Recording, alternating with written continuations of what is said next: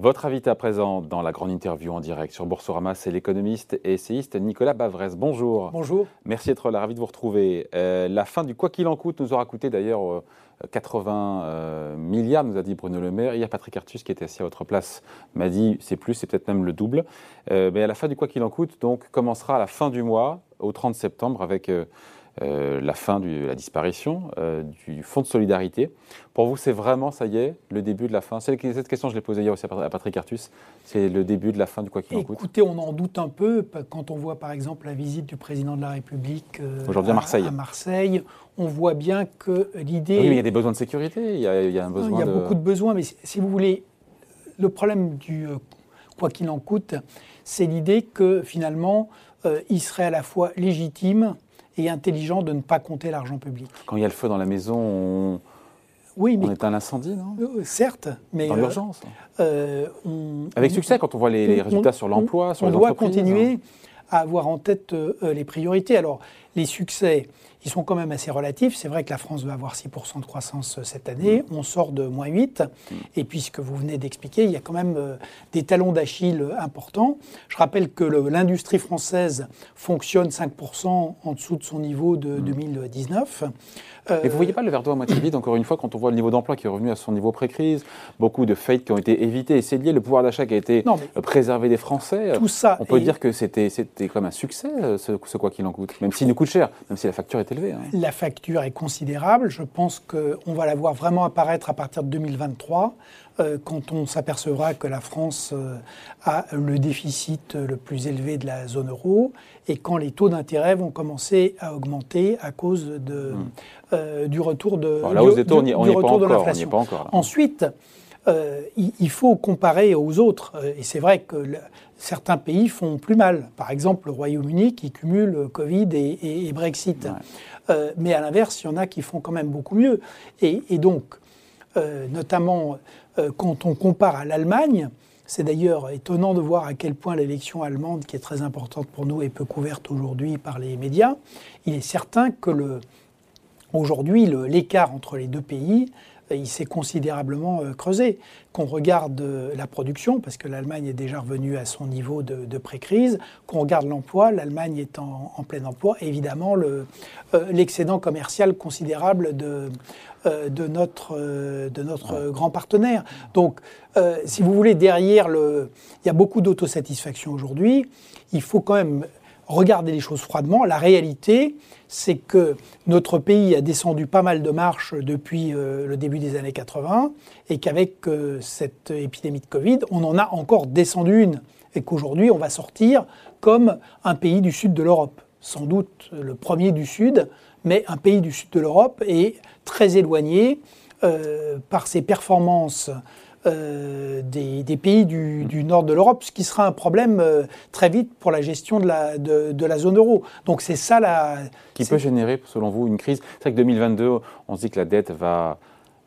voilà, le enfin, sur fond d'élection présidentielle, la dette va filer. 2022... Et en même temps, la BCE est toujours là pour acheter, donc a priori 2022 va se dérouler sans encombre vous évoquez 2023, c'est moi, Patrick Artus m'a dit la même chose. Il m'a dit 2023, ça sera le moment où on verra bien. Voilà, potentiellement, il peut y avoir un risque de crise de nos finances 2022, les structures sont effectivement assez connues. C'est-à-dire que, premièrement, euh, ça va continuer à être en partie une année Covid. On espérait mm. que ce, le premier semestre au moins. Deuxièmement, euh, pour cette raison même, euh, on va continuer à avoir des politiques monétaires qui seront assez euh, expansives. Mm. il faudra attendre le renouvellement de Powell à la Fed pour voir un peu ce qu'il compte faire mm. pour son second mandat. Mais ça va continuer effectivement à être plutôt expansif. Et enfin, clairement, pour ce qui est de la France, le quoi qu'il en coûte va continuer à déverser mm. beaucoup d'argent. Je rappelle que le, euh, le déficit structurel. C'est 6 points. C'est 6,2 points de PIB. De la France. C'est un déficit structurel. Donc, quand mm. on nous parle d'investissement ou, de, dépenses d'avenir, le déficit structurel, par définition, ce n'est pas de l'investissement et, des dépenses d'avenir. C'est simplement euh, la mécanique nécessaire pour faire vivre euh, au jour le jour les, mm. les, les, services publics. Donc 6,2% de déficit structurel, si vous voulez, c'est gigantesque. Mm. Euh, et donc aujourd'hui, personne ne voit comment on va pouvoir euh, euh, gérer cette. Il y a un risque de crise des finances publiques en 2023 Oui, bien sûr, oui. Oui Bah oui, parce que, le, comme on l'a dit, l'inflation est quand même en train d'accélérer partout contrairement à ce qui est dit, euh, il y a des éléments provisoires avec euh, des pénuries, avec, euh, y compris sur le travail. Donc ça, ça va quand même mettre en route une dynamique de hausse des salaires, qui n'a pas d'ailleurs que des effets négatifs, mais mm. qui, va, qui va jouer.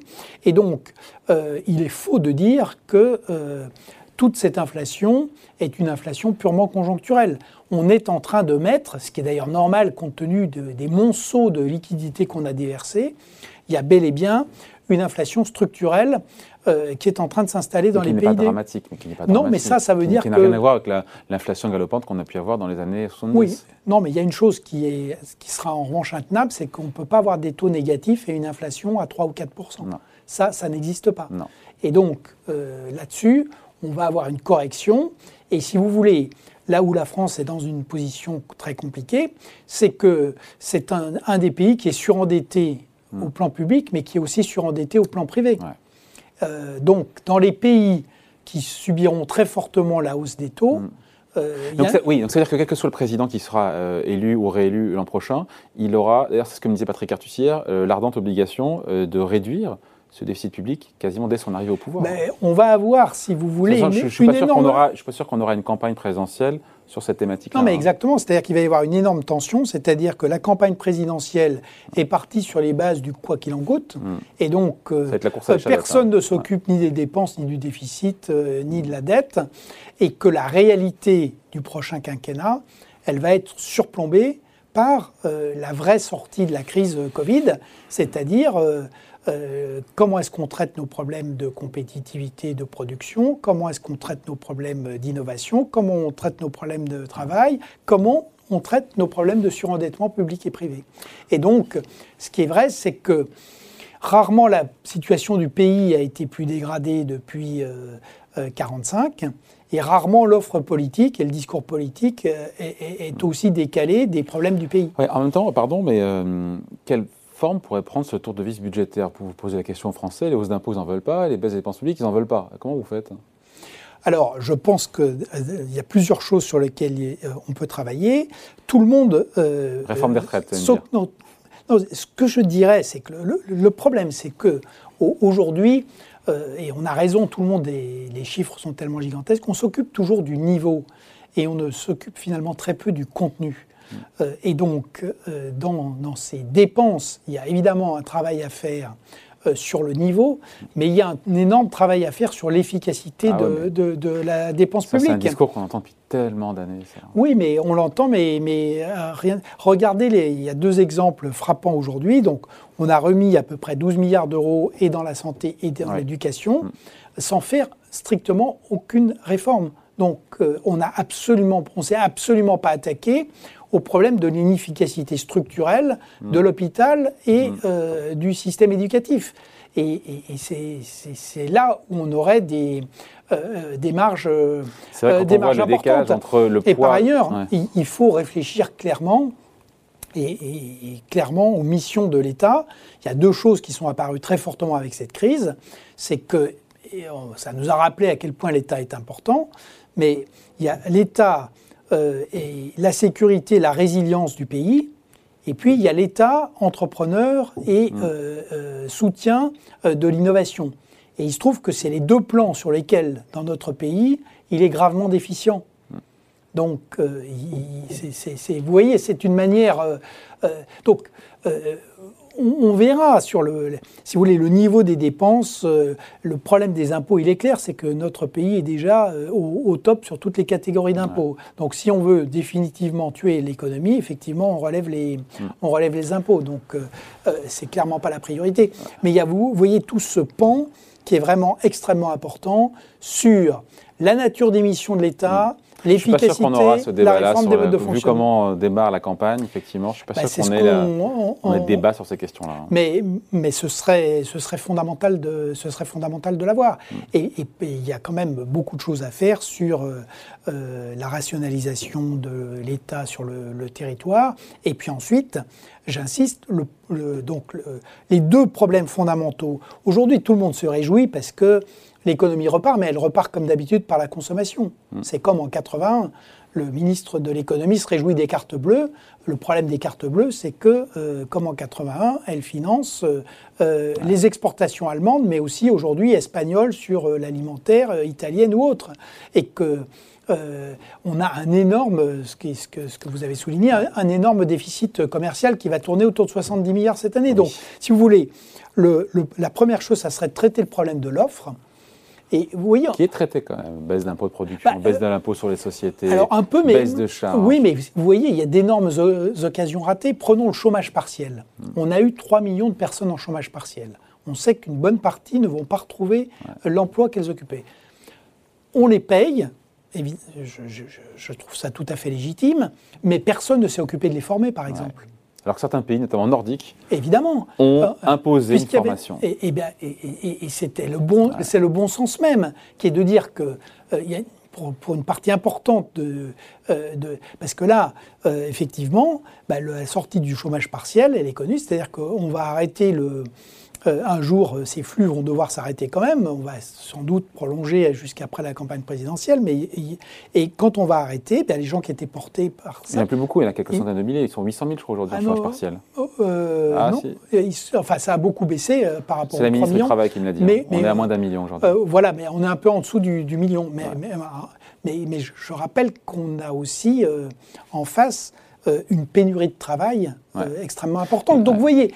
Ça, encore, c'est une piste de réflexion parce que euh, sur l'État-providence, on, raisonne toujours euh, sur les grandes fonctions, les économies à faire. Donc oui, il va falloir augmenter l'âge de la retraite. mais tout ça, finalement, c'est connu et c'est juste un problème de courage politique. Ce que je trouve dommage, c'est qu'on ne s'interroge pas, vous voyez, typiquement sur la manière d'activer l'État-providence. Là, on en avait... L'occasion on en avait un bon exemple. 3 millions de gens qu'on portait, qu'on payait, on avait. Mais il y a eu des formations. On a juste, on a juste payé, on n'en a rien fait d'autre. Certains étaient formés. Et on aurait pu euh, en faire. Euh, euh, et de même, aujourd'hui, vous voyez, la manière dont l'État pourrait fonctionner. On a donc trois problèmes aujourd'hui sur l'offre. La compétitivité, oh, vous en avez déjà parlé. On a des pénuries de matières premières et de composants. Et puis on a une pénurie de travail. Hmm. Mais l'État ne s'est absolument pas occupé d'essayer euh, de, de, régler cette pénurie de travail. Alors que, imaginons même, enfin même avec un million de gens en chômage partiel, on pourrait essayer euh, d'être un peu imaginatif et innovant pour essayer de faire le pont avec euh, les, les, entreprises et, qui recherchent des collaborateurs et qui n'en trouvent pas. Or, eh bien, on, on, est simplement immobile. Donc, c'est la manière, vous voyez, d'activer l'État-providence. On ne peut pas sortir d'une crise pareille euh, évidemment en niant l'utilité de la solidarité, ça serait complètement idiot, mais il y a une manière de, concilier solidarité et efficacité économique euh, que malheureusement euh, on n'arrive pas à qu'on n'arrive pas à trouver en France et que de fait les pays d'Europe du Nord euh, réalise beaucoup mieux. Alors, autre sujet, on va parler un peu de géopolitique, puisqu'on vous a en, plateau. 20 euh, ans après les attentats du, 11 septembre, on parle de l'Afghanistan. Les talibans donc euh, reprennent le pouvoir là-bas. Est-ce que les talibans version 2021 sont aussi rigoristes et obscurantistes qu'en 1996 Quand on écoute leur discours, en en termes de communication, ils nous parlent de gouvernement inclusif, de gouvernement ouvert. Il ne faut pas tomber dans le piège parce que ce sont, ou est-ce qu'on peut leur donner le bénéfice il y a les il y a les mots et puis euh, il y a les actes. Euh, là où on est sûr que les talibans ont changé, euh, c'est qu'ils sont beaucoup plus intelligents en termes de communication et en termes de diplomatie. Il ne faut jamais oublier que entre 96 et 2001, c'était un système qui était complètement clos, fermé. Personne ne les avait reconnus et ils ne parlaient à personne. Donc c'était devenu. Là, ce qui est frappant, c'est qu'ils ont préparé leur prise du pouvoir en discutant avec les Chinois, avec les Russes, avec les Iraniens, et qu'ils ont y compris piloté mm. le départ des Américains. Euh, avec euh, un, dialogue euh, opérationnel. Plus que de la communication, stratégiquement, c'est bien joué. Et en, termes, de diplomatie, d'organisation. De... C'est bien joué. Et il y a incontestablement un vrai changement. Alors ensuite, sur ce qu'on peut savoir des zones qui sont gérées et qui sont sous contrôle des talibans, il n'y a pas eu, euh, on n'a pas l'impression qu'il y ait beaucoup d'améliorations. Et on va voir comment se constitue le gouvernement, puisque pour l'instant, ce mouvement est extrêmement éclaté. Il y a d'ailleurs plusieurs pôles entre ceux qui sont à Doha, les militaires, les religieux.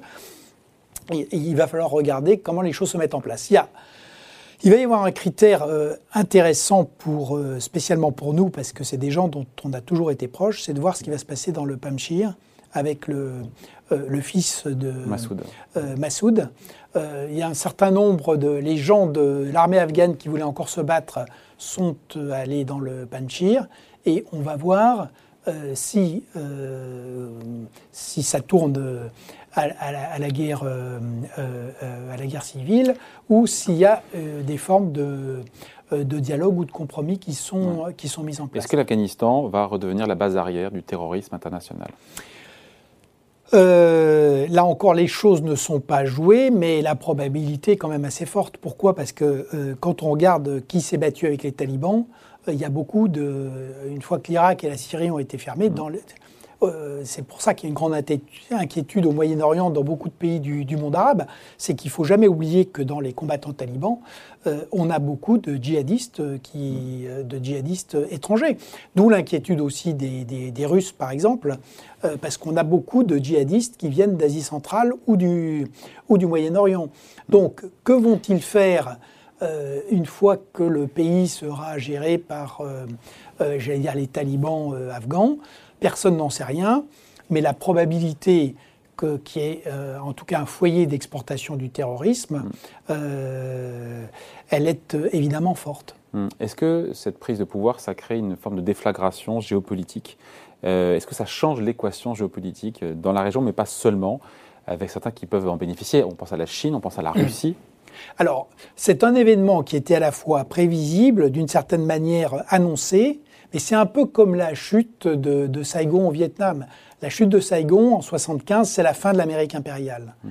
Et cette fois-ci, euh, cette chute de Kaboul, euh, euh, c'était juste une question de temps. Donc c'est allé beaucoup, beaucoup plus vite que, tout ce que... Même le Pentagone n'a pas vu venir, enfin, de manière aussi rapide. Oui, ni, ni, les services de renseignement américains. Mais en revanche, ce qui est certain, c'est que c'est vraiment l'entrée dans le monde post-Amérique et qu'il va falloir tous en, tenir compte. Euh, là où il y a une forme de continuité, c'est que le retrait des États-Unis, en réalité, il a été beaucoup amorcé par Obama.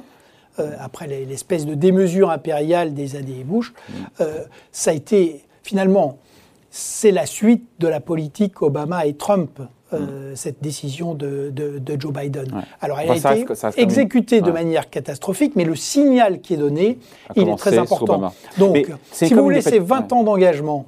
C'est entre, entre 800 et 1200 ah milliards, 800 engloutis. engloutis. C'est 3000 morts euh, pour euh, l'OTAN. Euh, c'est 66 000 pour les Afghans qui se sont battus avec euh, nous. Quelle leçon on tire de ça, encore une fois? Et si vous voulez, défaite cuisante pour les États-Unis et pour l'OTAN, vous avez raison. Et pour l'Occident. C'est pas seulement une défaite américaine, c'est la, la première, c'est la plus grande défaite de l'OTAN depuis sa création en, 1949.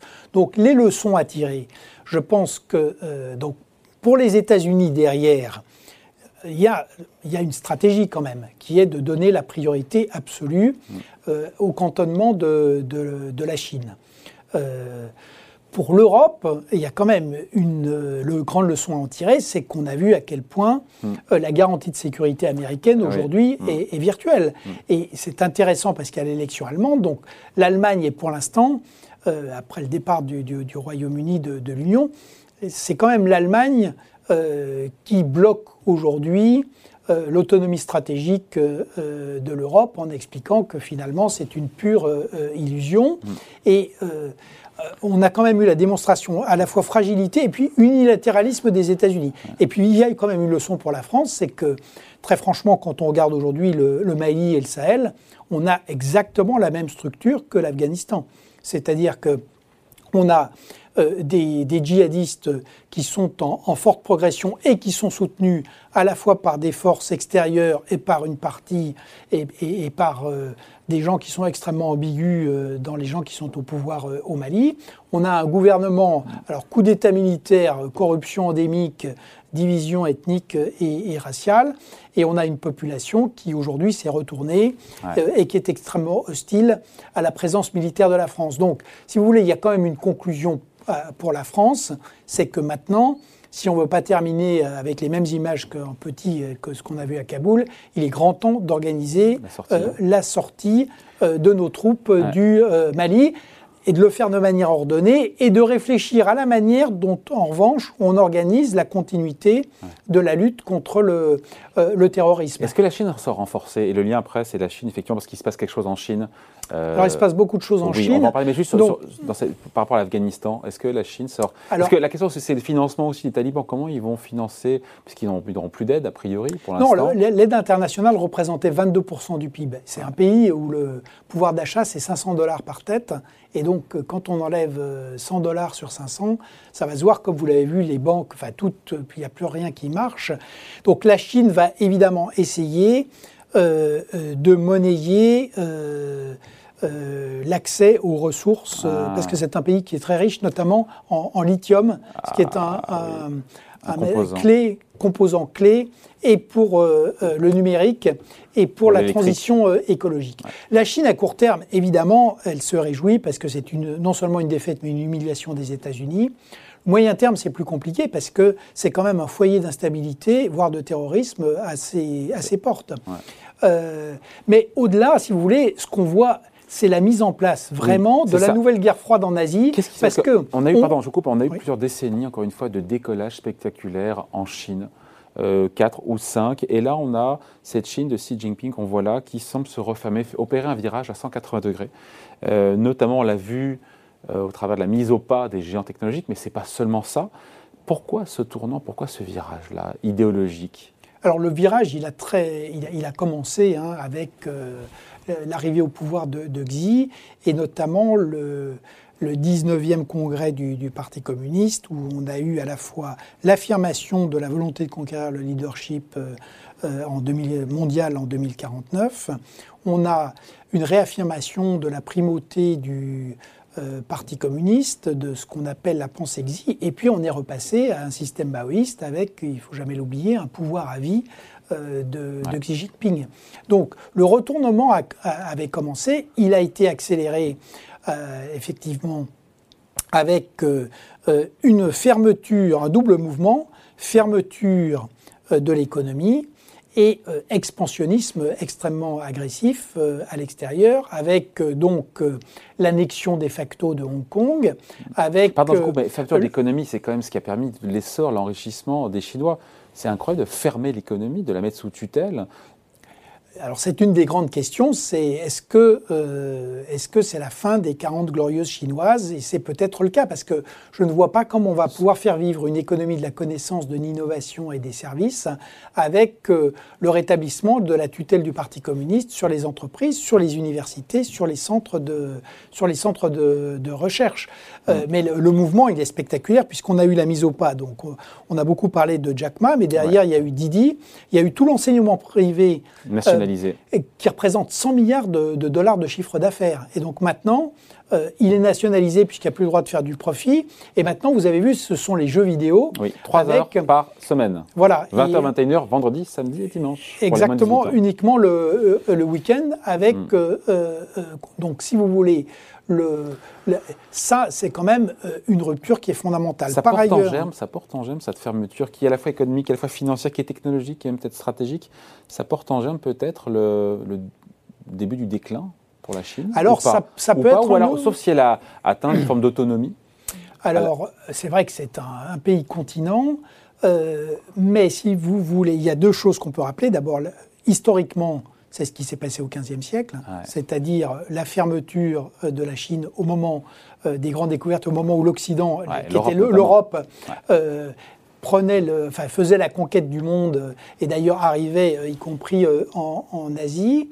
et la, deuxième chose, c'est que ce mouvement de, donc de fermeture il va quand même euh, se heurter d'abord au vieillissement démographique de la mm. Chine, et puis est-ce qu'on disait, le, si on ne s'est pas trompé, c'est-à-dire si c'est vraiment une économie d'innovation, très franchement, avec ce qui est en train de se mettre en place, euh, les, les, entrepreneurs, les gens qui réussissent et les cerveaux chinois, leur seule solution, c'est le départ le plus rapide possible.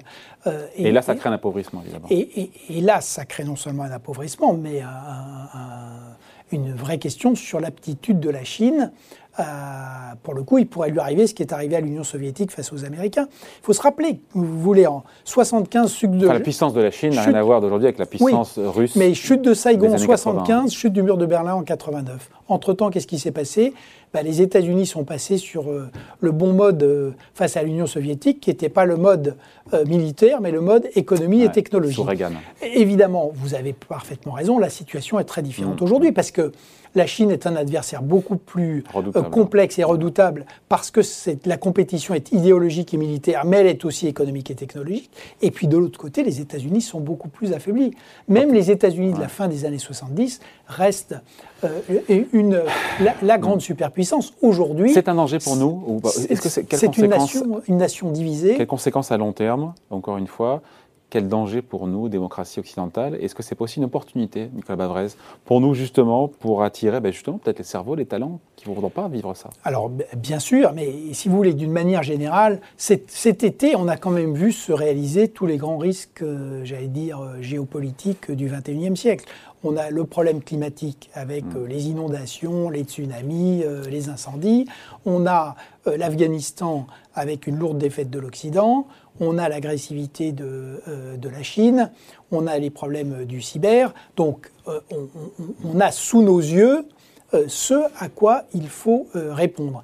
Par ailleurs, on a aussi la démonstration que la réponse traditionnelle de l'Europe, qui était je m'en remets aux États-Unis pour gérer l'économie et gérer la sécurité, ça ne marche plus.